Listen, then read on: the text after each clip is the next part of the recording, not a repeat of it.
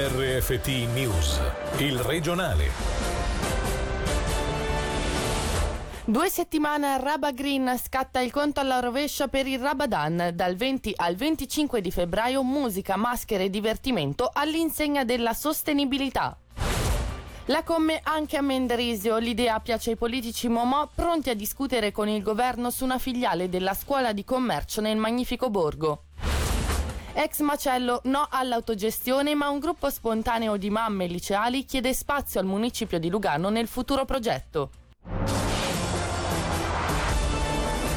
Buonasera dalla redazione. Una serata in più, il progetto Raba Green che prevede pure il tanto chiacchierato bicchiere in silicone e un programma spalmato su cinque giorni interi dedicato a bambini, giovani e adulti. È tutto pronto per la 157esima edizione dell'evento più atteso dagli appassionati del carnevale di tutto il cantone, il Rabadan. Il presidente del comitato d'organizzazione oggi ha svelato ufficialmente il programma. Sentiamone un assaggio proprio con Fabio Pre- Peteraglio.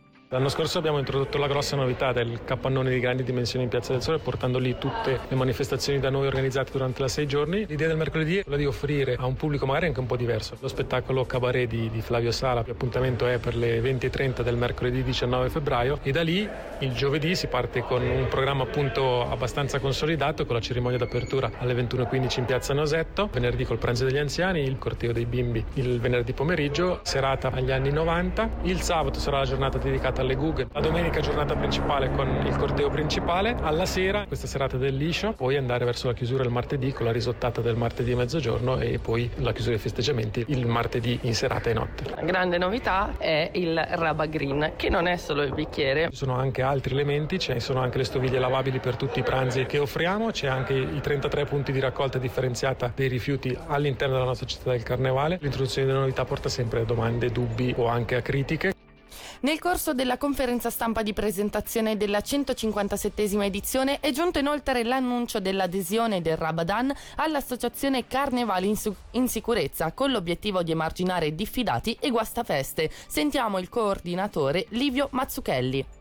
L'obiettivo del gruppo era di raggruppare questi carnevali importanti, però devono avere dei carismi, una recinzione, una sicurezza particolare e assieme abbiamo stilato anche un regolamento che vale per tutti questi carnevali. È chiaro che ognuno dopo può aggiungere, secondo le proprie esigenze, altri regolamenti e l'importante è che noi abbiamo le diffide, gli sto privati si scambiano, cioè uno prende un carnevale e una diffida, vale anche per gli altri carnevali. Molto probabilmente sono venute fuori delle informazioni un po' imprecise perché non si sapeva esattamente com'era il sistema. Noi siamo nella base legale perché tutto nel privato.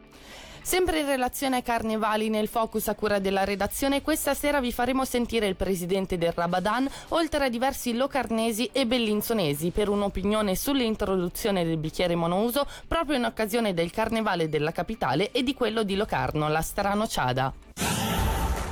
Si è ripresentato alla sbarra il protagonista principale dell'inchiesta Muscle Car di cinque anni fa. Questa volta il 53enne del Luganese è stato condannato a due anni di carcere per una serie di raggiri alle assicurazioni nell'ambito della compravendita di automobili. Sentiamo Davide Rotondo. L'imputato non era certo sconosciuto nelle aule di tribunale. Il 53enne del Luganese era già stato infatti condannato diverse volte per vari tipi di truffe. Il venditore di macchine usate cinque anni fa era stato infatti processato quale imputato principale nell'ambito del procedimento Muscle Car, definito il più grande giro di compravendita di auto rubate mai registrato alle nostre latitudini e condannato a tre anni e mezzo di carcere. Impressionata la giudice Francesca Verda Chiocchetti dalla sua propensione a mentire e dai suoi trascorsi. Uscendo e rientrando di prigione l'uomo ha sempre sostenuto di voler cambiare vita, senza mai farlo. E infatti oggi è stato condannato a due anni di prigione per cinque truffe ai danni delle assicurazioni, organizzati inscenando finti incidenti tra vetture, e per un raggiro ai danni di un privato, modificando il chilometraggio di un'auto per rivenderla. L'imputato è stato anche condannato per truffa processuale. Ha ingannato il pretore mostrandogli una situazione finanziaria peggiore di quella reale per pagare meno contributi di mantenimento. La scuola cantonale di commercio con un distaccamento a Mendrisio è, è più di una suggestione. Le autorità cantonali Momò infatti hanno aperto all'ipotesi dicendosi disposte a discuterne con il governo. Sentiamo Angelo Chiello.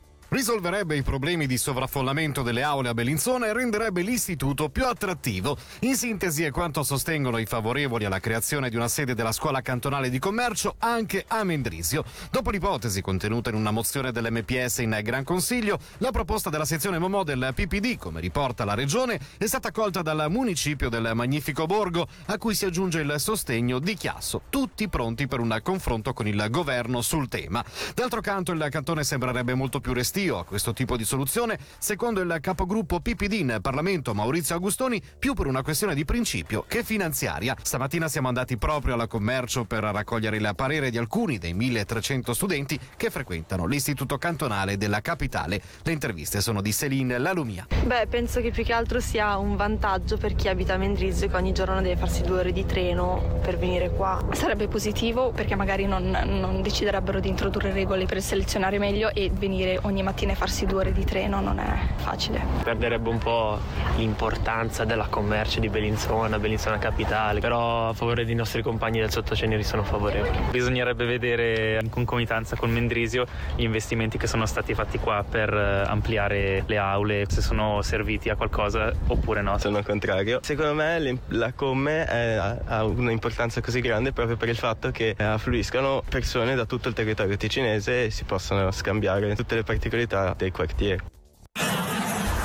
Una pressione salariale insostenibile e un tasso di disoccupazione più alto che in Lombardia è la fotografia del Ticino fatta dall'OCST nella conferenza stampa di inizio anno. La situazione più complicata è nel settore impiegatizio, diventato una giungla a causa, a causa della mancanza di un contratto collettivo di lavoro che fissi dei paletti ben precisi, creando isole felici come il settore edile e sanitario, il servizio di Davide Maggiori. Gli ultimi indicatori dicono che gli stipendi a sud delle Alpi sono del 14% più bassi del resto della Svizzera e il tasso dei senza lavoro, stando ai dati ILO, l'Organizzazione Internazionale del Lavoro, ha superato l'8% a dicembre contro il 5% della Lombardia. L'arrivo delle nuove tecnologie, inoltre, se da una parte porterà benessere, dall'altra rischia di far saltare altri posti di lavoro. C'è poi il mondo bancario, sempre più scricchiolante, che negli ultimi anni in Ticino ha visto scendere gli effettivi del 30%, da 8.000 a 5.000 2600. Perlomeno in un quadro dalle tinte molto fosche, il segretario cantonale OCST Renato Ricciardi rassicura sull'entrata in vigore del salario minimo che per molti potrebbe avere l'effetto di livellare verso il basso gli stipendi base. Ma io lo escludo. Io credo che effettivamente ci sarà un confronto, ci sarà una discussione all'interno della commissione tripartita che metterà a tema soprattutto la relazione fra i salari minimi previsti dai contratti normali di lavoro e il nuovo salario minimo legale che entrerà in vigore il prossimo anno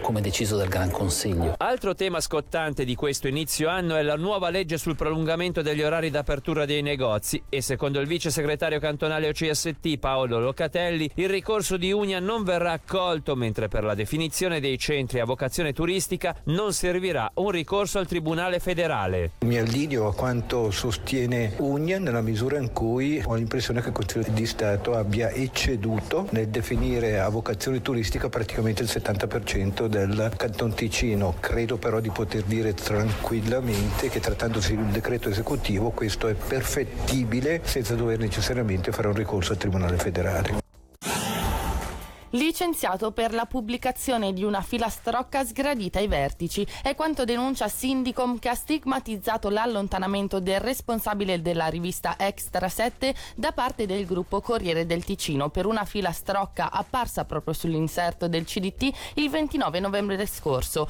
Il gruppo Corriere da noi contattato ha preferito non esprimersi. A perdere il posto di lavoro è un 58enne attivo per il giornale negli ultimi 24 anni. Solidarietà è stata espressa anche da parte parte del sindacato dei mass media che chiede all'editore di revocare il licenziamento. Il sindacato Sindicom infine ha posto l'accento sulla mancanza di umanità da parte del Corriere del Ticino.